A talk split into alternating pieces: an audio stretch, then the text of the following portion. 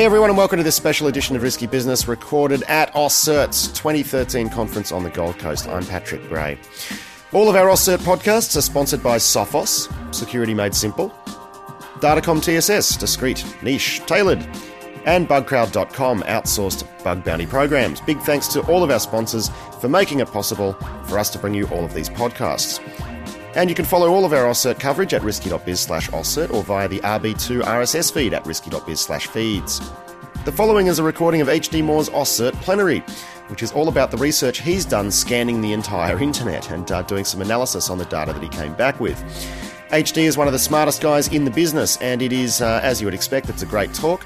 Uh, but you might actually need to slow it down a bit, uh, because I don't think I've ever encountered anyone in my life who can speak as fast as HD does. And, uh, you know, he sometimes speaks at a pace that is well and truly faster than my ability to comprehend what he's actually saying. Uh, my God. But as I say, it's a fantastic talk. It's called Global Vulnerability Analysis, and here it is.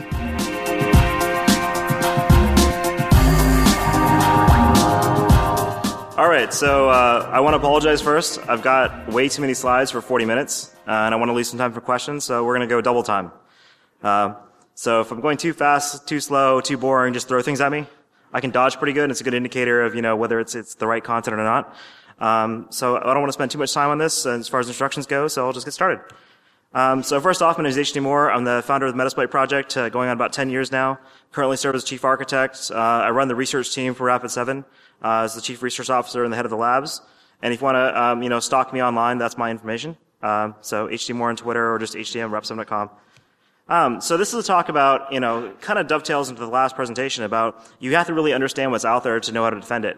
And we're seeing vendors do a really poor job of locking down the equipment they're selling, the equipment that they're maintaining. We're seeing ISPs providing insecure equipment to, the, to millions of people out there with no real regard for what the impact will be to those users. Um, in a lot of cases, these are really expensive uh, problems to fix. If you have to go rip and replace every cable modem in a small country, you're going to have a, you know, it's a pretty big bill to start with, um, let alone scheduling and timing and so on. Unfortunately, the consumer electronics industry has got us to the point that we have no other choice in a lot of cases. We're using equipment across the board right now that has endemic flaws. That's, uh, you know, some of the largest exposures currently on the internet are the results of these kind of broken, you know, supply, supply chains. Um, and really no concern being paid to security by these uh, consumer electronic manufacturers. Um, so before I get too in depth with the data here and kind of you know, in the background of the project, uh, one thing I do want to say is if you can't update it, you can't secure it. And when was the last time most of the folks in this room updated the firmware of their printer, of their TV set, of their you know Netflix player, of their home router, of their routers at work, of their Cisco's or their Junipers. Um, and so if you look at kind of our overall IT infrastructure, there's a glaring hole in terms of what machines we don't update. And those are the ones that probably will become our largest risk going forward. So with that, I'm just going to jump into the project. So uh, I spent a long time uh, scanning things. So scanning the whole internet, constantly in a loop, grabbing fun data, analyzing it, trying to identify kind of what the biggest risks were out there. Um, the, the, mentality, kind of the mindset I, was, I went into this with, um, if I've only got five dollars and I want to break into as many machines on the internet as fast as I possibly can, how would I do it? What vector gives me access to the most machines, the fastest, with the least amount of work? And that's the kind of per, that's the perspective I took when I started looking at these overall uh, scans and the results of the, this uh, research. So, um, first off, the data that I'm talking about today is from a personal project, just scanning everything. For a bunch of reasons, it's really tough to release in, you know, whole format. However, there's some other great projects out there that do have this data. So if you want to um, work from the same type of data set, you can use Shodan, which has a nice web interface, or you can download the uh, 9 terabyte uh, export from the Internet Census Project, which we'll get into more detail on later. So if you want to follow along or want to do your own type of analysis, this data is out there, and I'm happy to answer any questions. And if you have a particular subnet you're concerned about that you want to see if it's in my data set, I'm happy to share that as well. Just contact me offhand. Um, so just like anything else, there's nothing new in this world. Um, there's been a ton of these products going back for a long time, starting with Bass in 1998, probably whoever else was doing stuff before that. Uh, we've got Metlstorm did a lot of really cool work around the low-hanging kiwi fruit project. A lot of folks may have seen his presentations at uh, uh, KiwiCon uh, 3 uh, and some of the future work from beyond then. Um, and there's a group in uh, Portugal, PTCoreSec, doing the same type of work as well. So this isn't just something I'm doing, it's, it's actually what anyone can do. Um, so I was looking at scanning the internet to acquire as much data for as many systems as I possibly could. I wanted to figure out, excuse me, let me make sure I've got a timer going here. I know we're a little short. Um, I wanted to make sure we had uh, basically uh, as much data as I possibly could, the least amount of effort. So I started to focus on things like management services, 21, 22, 23, your telnets, FTPs, um, things that would give me a lot of data really quickly. I also looked at a lot of UDP services because UDP is great. You can send a UDP packet out, throw it into the you know, throw it into the ether, and just wait for a response to come back. And you can basically hit the entire internet in about seven hours for a single UDP packet with a really cheap low-end box. So for me, like those, that's kind of where I focus my effort. I also wanted to get a pretty good handle on email to see what email exposures were these days, and that's really it. So um, how I actually did the scanning, pretty straightforward. Nmap's awesome if you know how to use it. If you actually um, configure it properly, you can do about 50,000 packets per second per instance, and you can run one of those per core. Um, one thing that a lot of ISPs won't tell you is when they sell you a really low-end VPS node, you're paying five bucks a month for a really crappy, you know, 256 megs of RAM or 512 megs of RAM, but you get access to a honking Intel E Pro card or E Pro 1000 card. Um, so you get these really nice network cards that have great buffering, great transmit rates. You're still only paying five bucks for. So keep that in mind when you look at low-end VPS providers for this type of scanning work. And if you want to find any of the code that I'm going to talk about, it's on uh, github.com slash hdm scan-tools. Um, for UDP packets, I had to build my own. Uh, nothing out there really worked the way I wanted it to. So I wrote a really, you know, low CPU usage UDP blaster that just takes in data from one side and IP addresses and spews it out and records the results and does that. So the neat thing about it is you can do a slash data every five minutes on a really low-end machine without really using any CPU at all. Um, it, it, really relies on uh, how fast your network card can pump things out. So I took all this data, normalized it to kind of a consistent internal format, threw it all into Mongo, Elasticsearch, Postgres, some JSON exports, uh, just put anything I could to try to, to go through it and analyze it. Uh, I finally just gave up and did kind of ghetto map reduce, where I'm just doing pipelines in the command line with GNU parallel, a Ruby, a pbzip2, things like that. Um, once the system is up and running, it's getting about 11 million new fingerprints every single day running across five or six machines in a cluster, depending on which machines are up. Um, and then all the processing was actually just running on boxes at my house. So it ended up being pretty cheap to run. I think total bandwidth fees were around a thousand bucks a month for the whole thing, even the height of the project. And the hardware and stuff I already had sitting around for the most part. Um, so if you look at the total number of fingerprints, about 150, 150 million unique fingerprints every month were being generated by the system that were unique in terms of uh, data, uh, port, and IP uh, triplets. Um, however, if you scan the whole internet in a loop, you annoy everybody. Um, so the neat thing about this, I've got about 3,300 complaints. Um, most of that I, resp- that I actually had to reply to by hand. Um, so it used about 20 hours a week for the first couple of weeks of this project just to get all the, the really annoying folks out of the way first. Um, all the e-cops that went out around the world that did monitoring. Um, I got all kinds of really crazy uh, death threats and uh, other types of, you know, uh, threats and so on. Had attorney general from a state in the U.S. call me and try to put me in jail and things like that. So it was it was a lot of fun. Um, in one case, it was hilarious. Uh, right after the Mandiant report in February this year, there is a uh, email that I received from a U.S. law enforcement agency um, that they were contacted by the Chinese National Cert saying, "We found your APT within the U.S. You're hacking all of our things." And of course, you know, this law enforcement agency just emails me like, hey, they think you're hacking. Can you tell them you're not? Okay, fine. So it was kind of funny. Uh, I became like, you know, China's APT for a brief period of time as they couldn't figure out their firewall logs. Um, anyways, all kinds of fun stuff out there. Someone somehow tried to insinuate I was related to Obama. I guess I hadn't seen a picture of me, but it was, uh, uh anyways, there's some really bizarre stuff out there in terms of the response. Uh, one of the neat things about this, though, is um, after scanning the internet in a loop, annoying everybody I possibly could for 12 months straight, only 2.6% of the addressable internet was then excluded from these scans. Now, the cool thing about this is if you have a list of everybody who watches their firewall logs and can complain when you scan them, you have a, like a meatware DDoS weapon. You can point these humans at anybody you want and take down any network with, you know, really, uh, no, uh, no response. So I want to prove this out. I want to say, if I spoof an attack from a victim to all these people who complain quite a lot, how long will that server be up? the answer is about 20 minutes. It took 20 minutes to generate over 500 complaints. Um, so once you find the core of the, the, the, grumpiest people on the internet, you can actually use them as a, you know, manual human uh, DDoS cannon to take down any site you want just by spoofing attacks from whatever your victim is. So anyways, that was a fun side effect of all this was the human DDoS element. Uh, so if you look at the, the total results all the way up to April 2013 when I shut it down, about 348 million unique IPs, about 12 terabytes of data, uh, lots and lots of bandwidth. Um, published about 10 CVEs so far. We've got a huge backlog of all the stuff we're still working on vulnerability-wise.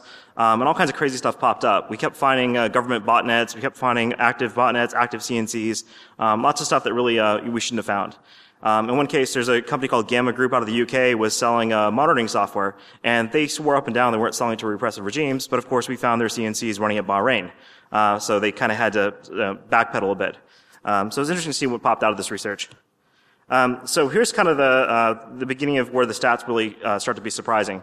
Um, if you look at the ports that were found by most exposed IPs by service, so the far left, of course, is 1900 UDP, which is UPnP. Uh, as the previous presenter talked about, is installed in everything. Um, there's actually more UPnP devices running the SSDP service than there are web servers on the internet. So you look at the World Wide Web and say, okay, the World Wide Web is web. Not really. There's actually more UPnP out there than there are web servers, which is great when you want to exploit everything. If you look at the third most common service here, so if, you know, second most common, of course, is web, port 80. The third most common is actually SNMP. So we all look at, um, you know, SNMP is, you know, something that isn't really, you know, malicious, but we'll get into kind of some of the reasons why this is a bigger deal than it seems. And all the way down. So we'll dig into the stats here in a little more detail. Um, coming out to AusCert, I've been trying to come out here for four years straight. Couldn't make the schedule work. Finally got everything lined up this year and, and made the trip down. It's been wonderful. Uh, is great. It's been 10 years since I've been here. Um, but one thing that jumped out is I want to see, okay, well, how different is the Australia network? How different is the, Australian IP space relative to my average stats, to the US stats, things like that? Um, if you went, and actually look at the data set, it's almost identical. There was actually less than a 2% relative variance of service density in the Australian IP space versus the average for the entire world. Um, and there's a couple things that jump up here. You see a little bit less uh, SNMP, a little bit less NetBIOS. Um, but it's pretty much straightforward. The, the graphs basically line up perfectly. The data set's different. It's been, you know, 3.4 to 3.7 billion IPs in the first set uh, versus 48 million in the second set, but the relative values are actually pretty consistent. Um, so it's surprising to see that um, the Australian IP space really is representative of the rest of the world as well. There's nothing really that's, that you know spiked out here as being you know very different. So with that, I spent probably six days crunching CPUs to figure out this answer, which is that my stats are fine, and I don't have to go redo them for Australia. So uh, I'm happy to know that I to redo my entire slide deck, but at the same time, uh, you know, it's interesting how how consistent these are. So UPnP I mentioned before is a fun protocol. It's got a UDP discovery port and then a TCP control channel that, that speaks SOAP. Um, and it's used for everything. It's used for, you know, Windows 8. When you plug a Windows 8 machine into the network and it automatically finds your printer, it's often doing that through SSDP and then UPnP and then mounting everything. So UPnP is being used all the time below the scenes. Even if you don't use UPnP intentionally, it's being used by everything you touch. Uh, Windows machines, Netflix players, Roku boxes, home routers, BitTorrent clients, video game systems. They all use either UPnP or NAT-PMP to map ports to your firewall, and it's everywhere. Um, you actually find UPnP on, on, non-consumer systems as well, which was surprising. We found them uh, security DVR system, NAS servers, IP cameras, um, and probably the most surprising result so far is we found these uh, Supermicro motherboards have an out of bound, uh, basically a, uh, IPMI card, kind of an out of bounds, lights out style card to remotely manage it. Well, they've actually got an embedded Linux server running on the motherboard of these systems. And we only found out because we just bought a big batch of them to basically make Rapid7's appliances to ship out Nexpose appliances. And right before we shipped these things out, we scanned them one more time, realized they had a second IP address we hadn't accounted for, and the second IP address was running UPnP. So our poor uh, global engineering services guys sat there with a little pair of tweezers, eight hours straight that night, pulling, putting jumpers on the board to disable this damn thing. Um, and while you know our team, of course, is writing all the exploits. So jumping into that a little bit, if you look at the top three vendors out there for UPnP, it's really represented by only three different vendors. So 63% of all the uh, devices running UPnP are running these three vendors, and there's zero-day vulnerabilities for all of them as of February. Um, some of the vendors have fixed them, but by fixing them, fixing is kind of a strong word because even if you fix the underlying software, there's a really low chance your specific device will ever get an update. Um, most of the vendors we talk to, all the big manufacturers you know that make little home routers, they weren't updating devices more than a year old. So if there's a remote exploit for your Belkin, your your D-Link, your Linksys, whatever you have you, um, there's a really good chance you're never going to update for it. It's to be remotely exploitable, and oftentimes there's no way to turn it off. Especially in cases where ISPs were, were providing home gateways, uh, where they, the, the, user doesn't have control of the device. They can't log into the admin settings and change stuff. Um, those folks are stuck basically permanently exploitable until the ISP rips and replaces that device. So that kind of goes back to the last conversation. Um, we found almost 7,000 different products, not even, you know, instances, but products that expose the SOAP control port to the internet. Um, this is as bad as it gets. You can just cut holes in the firewall and hack the machines behind it. Um, it was crazy to see how much stuff was out there. So there's a whole 30-page paper on UPnP and the, the, background to it I won't get into. Um, but I want to jump onto the fun stuff. So Supermicro, awesome. They've got these little built-in Linux ARM box running on the motherboard, sharing the same Ethernet port as the main port of the system. Um, and they OEM the solution from a company called ATEN, who then in turn took the Intel SDK, used that to build that UPnP support. Now, why the hell your IPMI card needs to speak UPnP, I've got no idea. Doesn't make any sense at all. Um, however, there's about 35,000 servers out there running this thing, and there's no update from the manufacturer. You'd have to, you'd actually have to flash the BIOS and motherboard to be able to update these things. And as far as I know, the upstream hasn't even responded yet. ATEN has not produced a patch. There's a patch for the libupnp library, but then ATEN would have to take that. They'd have to push the update to Supermicro. Supermicro would then have to bless that in a BIOS update. That would actually got to their customers, and the customers actually have to apply it. Let's say you're a downstream customer who bought an appliance from your security vendor. You then have to find out by your security vendor you have to go apply this BIOS update. So there's so many steps involved between where the vulnerability exists and who's actually fixing the damn thing that there's no chance we're ever going to see these things updated. So you've got 35,000 servers now exposed to the internet. You can root with a single UDP packet. That's basically, you know, you can spoof from anywhere that gets you access to the PCI bus of a server that, that's probably locked down pretty well. Um, most of these servers are Linux or Windows. You can basically just start messing with the kernel bus, messing with the memory directly through the PCI commands built into these IPMI controllers. They have direct access to the memory of the host system. So lots of neat things out there. Um, so about the same bug applies to about 23 million other boxes. So if you want to root things, it's a pretty good vector. Here's a Metasploit module that does a crazy ROP chain and eventually calls system to run the OpenSSL command and then shove a shell back out. Um, the neat thing about how this exploit works is you can spoof a UDP packet to any of these devices. The device in turn will make an encrypted SSL connection out to a third-party host, and all the communication through the root shells over that SSL communication. So it's a really nasty attack from an instant response and monitoring standpoint because you can basically spoof it from anywhere and have encrypted comms as part of it. And the funny thing about it, this actually was the only realistic way to exploit it because it doesn't have Telnet installed, doesn't have a bunch of other tools installed that we typically use this type of exploit. Um, so it's a good example. It's been a Metasploit for a while. Have fun. Um, so moving on to web servers real quick. Uh, you know, web servers really are what make the internet go round. Um, you know, we see web servers being everything that we do. Everything's got an admin interface on it. Everything's got uh, a web URL, SSL interface, and so on.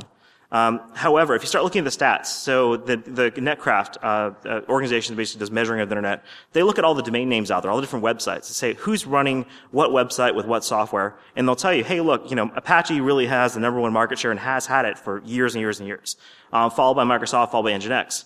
However, they're looking at websites, not IP addresses. If you flip that on its head and say, let's look at what the most popular web server is based on IP address, it's a completely different story. There's a software company called the Allegrosoft out of Boston, Massachusetts, sorry, out of, uh, uh, they're right outside of Boston someplace. I forget the actual name of the, company, uh, the city they're in. But essentially, they make a, an embedded web server called ROMPager. And they've built multiple versions of this thing. They built version 4.05 around 2001, 2003 timeframe. Uh, a bunch of pen testers ran into these devices, found a bunch of bugs with it, caused it to crash. It's all embedded exploitation that everyone's terrible at, but Barnaby Jack apparently. Um, and so you're seeing all this type of uh, research happening um, against these embedded devices and all these vulnerabilities. And the vendor, of course, puts a patch out and locks it all down. And the latest version of their software, I think it's like 5.5 5 or something like that, has pretty well locked down. Like I've done standard fuzzing tests and it looks pretty solid. Um, however, no one's taking it. No one's actually using their code. Because what happens is they license their web server software to the manufacturers who then never bought another license for the new version. So we still have people making products today shipping an old vulnerable version of the ROMPager web server software um, across all these embedded devices because they already have a kit for it and they got it. I was talking to the CEO of uh, Allegrosoft, and they actually came in some really weird situations where a vendor would come back to them, ask for an update, but it wasn't a vendor that ever sold their software to what was happening is, um, you know, they're selling it to a white box, so the white box boxer sold to somebody else, so, you know, they got acquired, they sold it to somebody else, and so on. And so all of a sudden, Intel's asking them for an update for a piece of software that they hadn't seen in 10 years. Um, so it's a weird market out there, but it really all gets based in, um, a lot of the problems are based in the supply chain model and the way these OEMs are sourcing their, the software to start with. Um, so yeah, ROMPager. if you get an exploit for that, you win. Um, so moving on to SNMP real quick. I know I'm pretty, pretty short on time here. Um, about 75 million devices have SNMP exposed the internet with public as a community sharing, uh, which is pretty nasty. Um, you can do all kinds of nasty things with, with uh. The U.S. is the biggest offender, but they also have you know 1.5 billion IP addresses assigned, so no real worry on that side. Um, you see SNMP being used for all sorts of things. Um, one thing that's surprising about the Australian space is you see all your standard TP-Link and DSL and cable modems being exposed to the internet through and you know same thing, the same as any other country. But you also find a lot of these um, Campbell Scientific data uh, soil, um, basically soil data loggers. So a device that's monitoring the quality of soil, hooked up directly to the internet through GSM connections through one of the big ISPs here, um, and these things running SNMP, of course. So they're actually like the fifth most common SNMP device in Australia is these Campbell Scientific data loggers used to monitor soil temperatures and soil quality. So it was it was a bizarre finding. Anyways, I didn't have time to actually write it up, but uh, I should look into that more. Uh, so read access is actually a pretty big deal all by itself. So with read access, you can monitor the system, look at the interfaces, look at data traffic, things like that. But you can actually look at the running processes, the running services, the arguments to those services. Uh, you can also look at the account names installed on Windows, the account names on uh, Linux, um, and you can use these things as DDoS amplification attacks.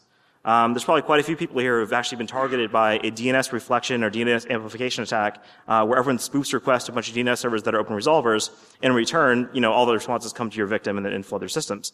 You can do the same type of attack with SNMP, and there's actually more SNMP servers out there than there are open DNS resolvers. So once all the kiddies figure out that you know DNS is, is finally getting locked down, people are disabling open resolvers, um, they're just going to switch to SNMP. And there's probably three or four more protocols out there like it as well, like NTP. So we've got a long way to go before these type of amplification attacks really are going to go away. So uh, a gentleman by Kurt, uh, named uh, Kurt Grutzmacher came up with this really um, neat attack against Huawei and H3C routers. Essentially, you could dump the passwords and the password hashes of these devices remotely using just SNMP read access. Uh, the vendor eventually fixed it. It took them a few months, uh, but of course, no one applies updates because it's a router who's going to update your router. So, um, you know, as part of this research, went through and basically scanned all 135,000 Huawei routers out there, sampled about 16,000 of them, dumped all their passwords, and the result is that if you try to log into any Huawei router on the internet, there's a 30% chance you can log in with admin 12345. So we talk about security in a lot of different ways, but if you can't have a, you know, non-default password, you got bigger problems. So if for some chance this, this doesn't work, you're in that 70% of the world where, you know, this is not the password being used in your Huawei router, use one of these. Um, it's a big pile of passwords there. These are basically the rest of them. This covers 85% of all the routers out there use one of these static passwords. So it's a pretty ridiculous result in terms of exposures. Um, so I know I'm a little short on time, so I'm still gonna trying to hustle here. Um, on Windows has the same problem. Uh, oftentimes, uh, all the services running on a Windows machine will actually expose arguments to those services, which often contain passwords. So in the States, you actually run into CALEA equipment. Equipment used for lawful intercept actually exposes the password to the NetFlow systems that they they connect you to basically, you know, sniff data and capture traffic for whoever they're monitoring. Um, those passwords are actually exposed in the SNMP output of these devices, and these devices are put on the internet with basically public SNMP access, no firewall. Um, so you can see all kinds of fun passwords here. I pulled about a thousand out of just machines I could find. Uh, retail, uh, secure shell, uh, RDP, all kinds of stuff popped out of this list. So read access is bad. Um, so there's a gentleman named uh, Felix Lindner who does amazing work, works for Recurity, um, has been doing uh, Cisco IOS research for years and years and years and years. Uh, came up with some really awesome exploits. He did remotes for Huawei, did remotes for Cisco. However, no one else is, is Felix. He's basically got a monopoly on owning routers to some extent. There's other folks who've done good work out there, Barnaby, some other folks included. Uh, but really, you don't see widespread remote exploits for routers happening as often as you should. Uh, part of that's because there's so many different router models out there. You have the targeted per firmware. There's different architectures, different build flags. It's generally a pain to make a reliable exploit that work across a large set of systems. So I was looking at, well, what can I do to break into the most routers I possibly could? So I said, well, let's just try SNMP private instead of public. And that works across 17%. So 17% of those 75 million devices with public exposed to the world also respond to write access with private. Um, 6% of all the Cisco IOS routers on the planet have private as the write string.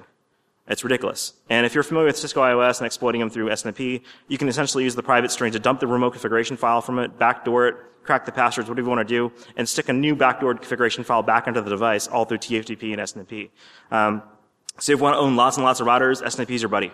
You can do it all through SolarWinds or whatever tools you want to use. You don't have to really hack that hard. Um, so SNP, sorry, well, SNMP was neat, but I want to switch over to, to NetBIOS, which is in this case the fourth most popular service exposed to the internet, which is bizarre. Now, one thing that's weird about NetBIOS is if you query a device through NetBIOS, it'll come back with the MAC address, the host name, the group name, and once in a while the account name. Um, so about 50 million unique IPs responded to NetBIOS, but there's only re- represented 11 million unique MAC addresses which was really bizarre. I thought Macs were unique. Why would they ever be duplicates?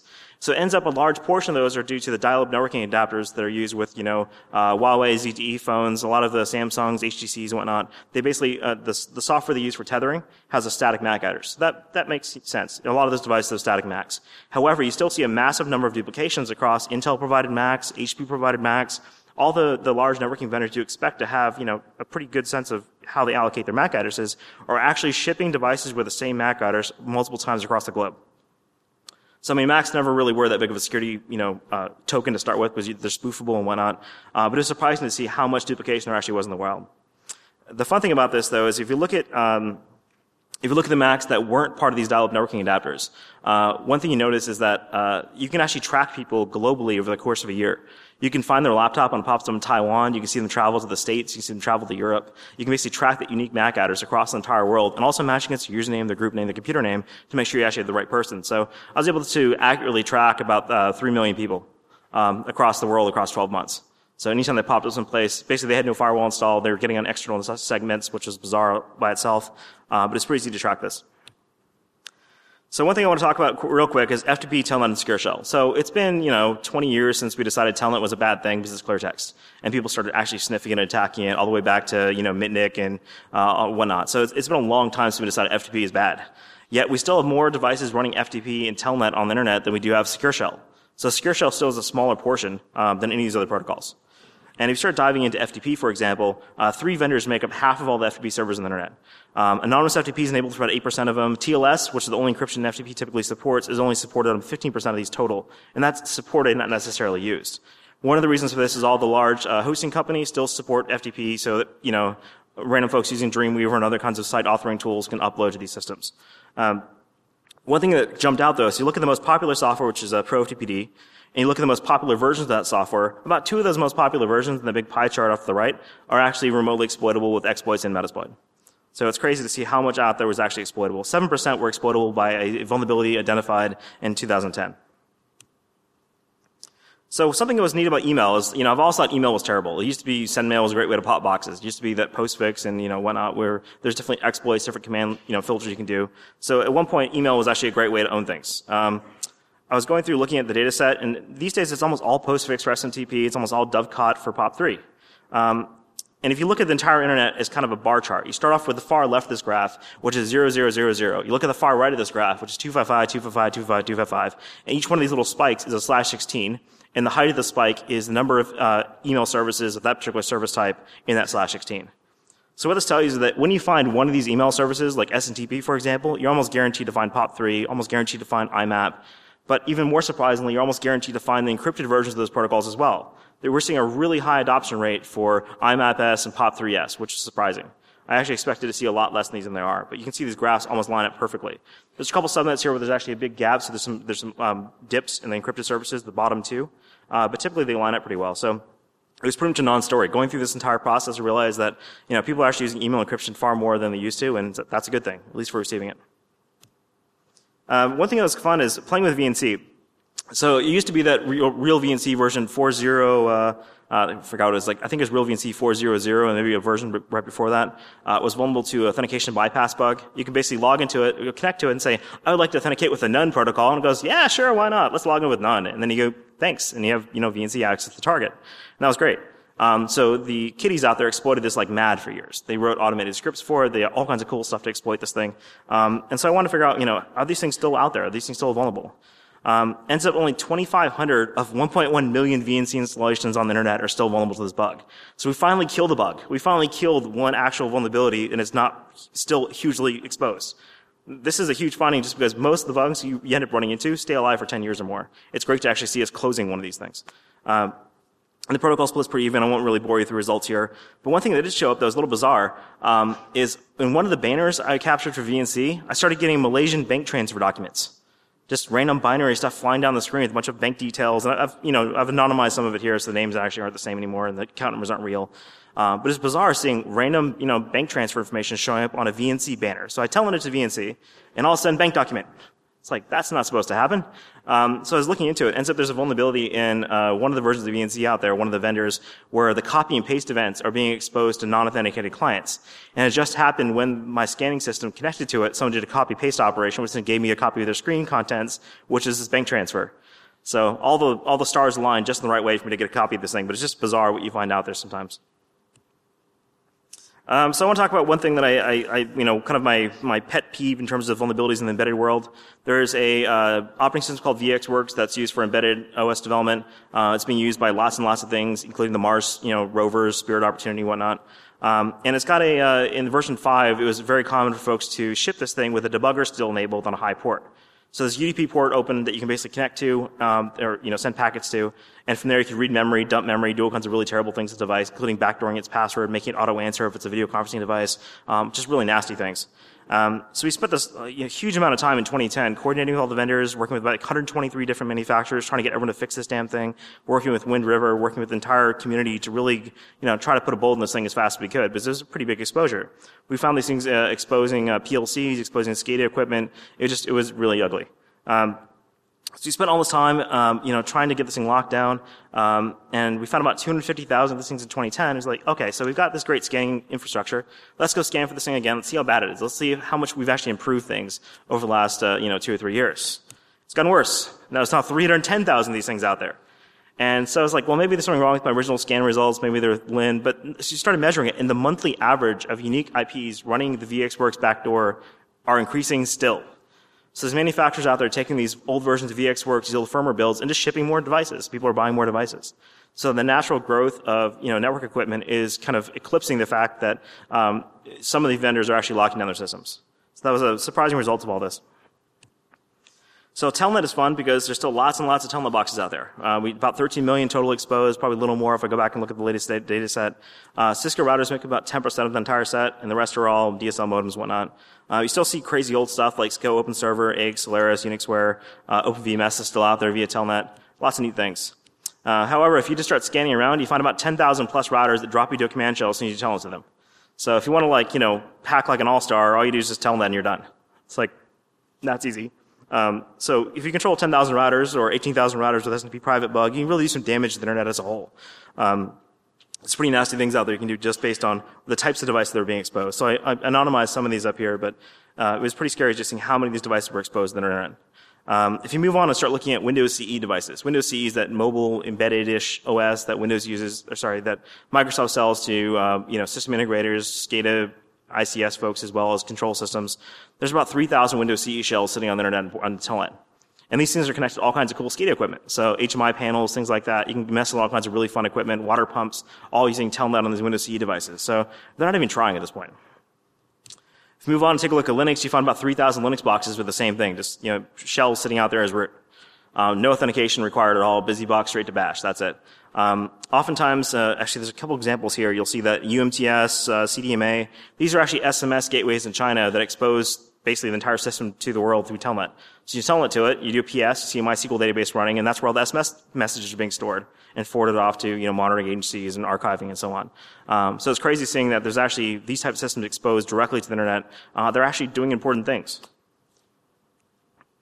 Uh, some other random stuff that you find out there, license plate readers in Louisiana. So whenever you drive past a speed trap in Louisiana and it captures your plate, the, the number reader uh, actually spews the license plate number down over Telnet. So you tell the thing, watch all the cars driving by. It's pretty cool. Um, I have no idea why, but it seems like a neat thing. Uh, uh, so you also find the GPS tracking systems that actually give you Google Map links directly through the Telnet output. So you just click on the link in Telnet and you get cool things like this. Like, hey, look, a truck in Turkey. Cool. So pop it up in Google Maps. Um, so that I want to do, I want to take a quick break and, and kind of go into a different topic a little bit. So I mentioned before there's a project called Internet Census 2012 where you can download lots of cool data. Um, this is a horribly illegal project. Somebody broke into 1.2 million routers by guessing the telnet passwords or bypassing the authentication using one of the, the systems we just, we just saw earlier. And they created a command and control-less botnet that used 420,000 routers to scan the entire internet and capture all this data and store it all over a 12-month period. Um, they published this really detailed analysis, really cool maps like this one. Uh, there it goes. Uh, so cool maps of this is where all their bots are stored. So lots of lots of really cool data, great analysis, great research work. Unfortunately, horribly illegal, um, but had really cool data sets. So it's got trace routes from almost every network to every other network in it. Um, uh, reverse DNS for the entire, you know, zero zero. If you want to find every machine called exchange dot something on the internet, you can now. Um, just really neat stuff out there. So it's a great research project. Unfortunately, it's illegal in how it was generated, but you know, small things, I guess. And there's a URL if you want to find more data. Um, so I was trying to figure out, is this thing actually real? Um, is this data actually a real, you know, did this guy just make all this crap up? So I went and looked at all the MySQL scan responses from his data set, which part of MySQL, if you try to authenticate to try to connect to it and you're not allowed through a host ACL, it'll say IP address 1234 is not allowed to connect to the system. That's it. So I went through and looked at all, all the IP addresses of his scanning systems that were leaked by the MySQL responses, went back in my data set to the same timestamp before that, and realized that most of these things were actually were running Telnet. It's like, okay, wow, this is actually pretty valid. Like nearly every single, all, all 94,000 of the source IPs I can actually validate as running Telnet at some point prior to them being used to scan for MySQL. So it's just way too much data to forge it. And if you actually do some, some one-to-ones against their data set versus mine, it's actually pretty accurate. So this is one of the reasons why I never really need to release my data set. You can download theirs instead and it's almost exactly the same. Um, so they did some stuff to basically prevent, uh, you know, uh, production impact on these devices. For all I know, it, did, it worked or it didn't work. Um, but I'll skip on. Um, so here's actually the concentration of devices used for this botnet. And these are devices with telnet exposed with either admin or root as the password or no password at all. And you see a big concentration, of course, in China. Um, you see, you know, quite a few in Australia still. No one's really immune to this stuff. And some, you know, hot spots here and there across um, uh, Europe, the U.S., and South America. So the bot um, was called uh, Carna. I think there's actually a presentation on Friday that goes into more detail on some of the stats around this stuff, so I won't go into it too much here. One thing I found when I was doing um, my scanning project was I kept identifying these telnet systems that would drop straight to a shell. So one thing I'd always type in is just type history and see what was on the history for these things. And you find really crazy stuff. Um, ends up there's a bot called Aidra, um, just a little C bot that's only purpose in life is DDoS things, and it's the one that's probably most uh, commonly used to infect these devices. So if you ever get a DDoS attack, um, more than likely a big chunk of those devices are part of this Aidra botnets, being controlled through an IRC command control system. Um, and this is basically how they work.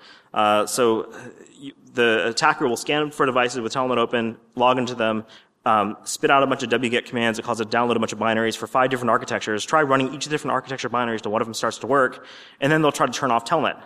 Um, so you'll see the very last command of this installation script is to actually run IP tables to disable telnet and then to rename wget. And these things have uh, RAM file systems. Every time they reboot, they basically get flushed out and come back up again. Um, so every time they get rebooted, you have to basically re-own them, and that's just how the stuff works. So what's surprising about this particular one is they're using FTP for it as opposed to wget. So I was like, neat. There's a FTP username and password here. Let's go get, you know, let's go log into it and see what's there. So I followed that up, and I found a one gigabyte wtmp file and another one gigabyte wtmp.1 file. So these are basically the, the, the login logs, anybody using FTP to log into the system, which includes all the systems they infected. So I pulled out uh, 1.5 million infections in two months out of just this one command and control of just this one botnet. Um, and that represents uh, about 600,000 unique IPs over this particular time frame, and doesn't include any of the HTTP-based downloaders, just ones that had FTP get installed, which are probably the minority. So there's a crapload of these bots out there. This is at least six other botnets I found using the same protocol, the same code base, the same method of command and control. And if you look at the stats of 13 million systems and about 3,000 Linux shells, the only reason we're seeing 3,000 Linux shells is because the rest of them have blocked telnet. There's actually a lot more out there. You just can't find them because they're constantly being infected, reinfected, and having telnet disabled on them. So just to kind of uh, wrap this up, um, large scale scanning is definitely feasible, definitely cheap. For you know five bucks a month on a VPS in Russia, you can scan the whole internet every seven hours uh, without using much CPU. Uh, you know, we do have to care about Java and EBT and desktop patching, and all the other stuff we worry about every day, but there's actually this other, you know, kind of dark section of the internet that no one's really looking at, that no one's really considering in terms of the security issues. So the more effort we spend locking down, you know, everything but our embedded devices, the more fo- folks will target those because they become the weakest link in our security. Uh, and if you look at, you know, targeting stuff, we need to fix embedded security. We need to fix it in the manufacturing chain. We need to fix it in the supply chain. Uh, we need to hold our vendors accountable for this stuff. It's getting ridiculous. Um, there's some mentions about the national broadband network earlier. We need to make sure that all the equipment that's being deployed to customers can actually be updated. People can actually maintain this stuff because it's going to have vulnerabilities. We need to be able to fix those. Um, and if you look at the total numbers, you can probably own about 5% of the internet without really blinking. Um, if you want to min-max that and, and win the internet. So, uh, I know I'm a little bit short on time here, so I'm going to go ahead and, and call it done. Thank you very much.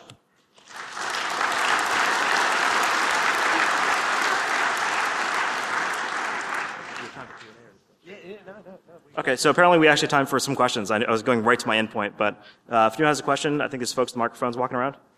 Oh, yes, sir? Um, hello.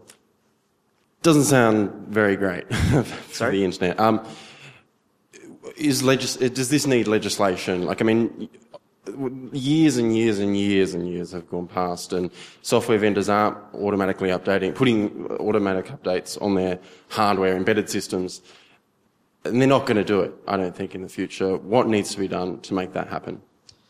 Um, we're going to have to see a really big botnet that owns everybody first. I mean, you're not going to see any, any, kind of reaction to this stuff until there's a big enough security event that forces it.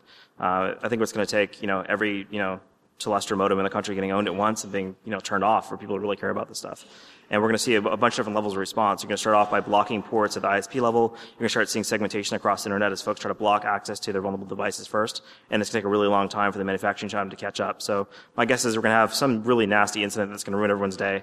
Then we're going to have a series of, you know, kind of knee-jerk ISP reactions to help mitigate the damage. Then it'll be 10 years from that before we actually lock down devices. At least that's my personal view. Michael McKinnon, Big Mac on Twitter. Um, your comment, large scale scanning is feasible and cheap. I presume that comment is uh, true in an IPv4 connected world. Uh, what's your opinion on an IPv6 connected world and how sh- fast should we be getting there? So if you look at v4 versus v6, um, in IPv6, there's only two ways you can discover devices reliably. I mean, you can do some guesswork here and there, but in reality, you're only going to find devices someone wants you to find. You're only going to find servers that are going to be published through DNS or otherwise linked or connected to something you can look at. And you're going to be able to find client systems by looking at who accesses your websites and actually accessing servers. So you break into servers to own all the clients, just like you do today with v4, and you look at DNS and other types of uh, records out there to identify the servers themselves. Um, everything else, like all the embedded devices, all the network equipment, they're going to be really tough to identify, really tough to find, because it's you know you, even the best case scenario, it's about a 24-bit search space for a single host. Um, and if you've got a device, any, any type of defense at all, you can basically look at those probes and basically hide yourself from it as it's happening. So uh, V6 will be interesting, and it's going to basically uh, black out the internet in terms of being able to identify systems quickly. Um, and we'll see the same type of techniques that are being more commonplace today. Client-side attacks, phishing hole, watering hole, whatever you want to call them, they will become the norm for V6 because that's the only way to infect clients at that point. Uh, thanks. Okay, thank you very much. Thank you. There's something with a thank you. It's a fantastic